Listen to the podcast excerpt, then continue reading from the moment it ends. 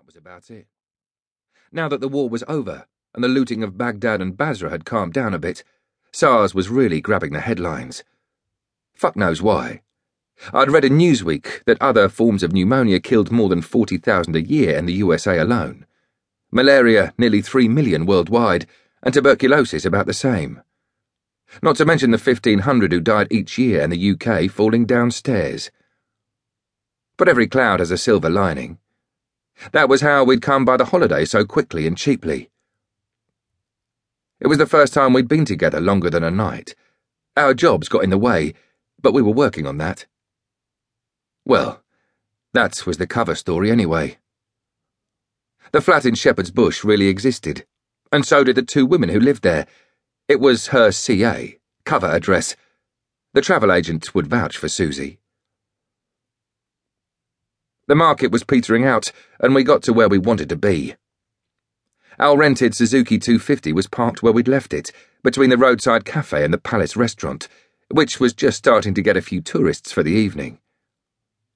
Maybe they were lured by the sign promising the magic of fine Indian and Western cuisine. The roadside cafe suited us better. Opposite it, on the other side of the road, was the mosque, a solid brick and plaster building in the middle of the shanty town. Right now, though, I was more interested in the lone, old, white and rusty Toyota LiteAce people carrier that was parked on the hard, compacted mud alongside. It seemed all you needed to set up in the catering trade round here were some corrugated iron sheets, a few concrete slabs to cover the storm drains, and a couple of rusty bird cages filled with little green birds that couldn't be asked to sing. Susie and I pulled out plastic garden chairs and faced each other across a long, flower patterned formica trestle table. As we sat down, someone inside the palace began to knock out Climb Every Mountain on an electric keyboard. A barefooted Indian girl appeared, and I asked for two orange juices. There was no need to ask Susie what she wanted. We'd both been drinking gallons of the stuff since we'd arrived. The smell of kebabs from a street stall fought its way through the diesel fumes and the stench of the drains as the English commentary blared from a TV set fixed on a bracket above our heads.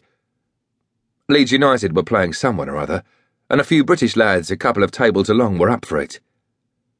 Susie was still in catering call mode. Yeah, AWOL. But you know what?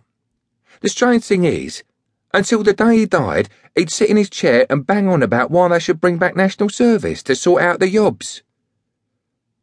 She dumped her hemp beach bag on the table and fished out a purple disposable lighter, a fresh pack of duty free Bensons, and a guidebook to Penang. I looked around me as she lit up and started to flick through her book. A group of middle aged Germans with shiny red faces wandered past, all dressed up for a night out. They reeked of scent and aftershave and looked far too hot for their own good. Coming the other way were half a dozen twenty somethings in faded t shirts and shorts with Australian flags on their backpacks. One had an arm in plaster. Hiring a scooter was a big adventure until the rain got between the rubber and the tarmac, and we'd seen a constant stream of people coming back to the hotel with skin needing to be repaired. The gold pack and purple disposable went back into the bag and Susie blew a cloud of smoke in my direction. She sat back in her chair and grinned. Oh, stop whining. I have to pay for this stuff. You're getting nicotine for free. Besides, you're going to feel really stupid when you're lying in hospital dying of nothing. She studied my face for a reaction, still smiling, her hand held high with a cigarette between her two fingers facing me. She soon realised she wasn't going to get one so went back to thumbing through her guide. As I shifted to look up at the television, I felt the small of my back sticking to the chair through my t shirt. My gaze wandered to the mosque. Set back about 30 or 40 metres from the road, it was a one level building, with a blue roof, a white muezzin tower with loudspeakers, and a couple of corrugated carports.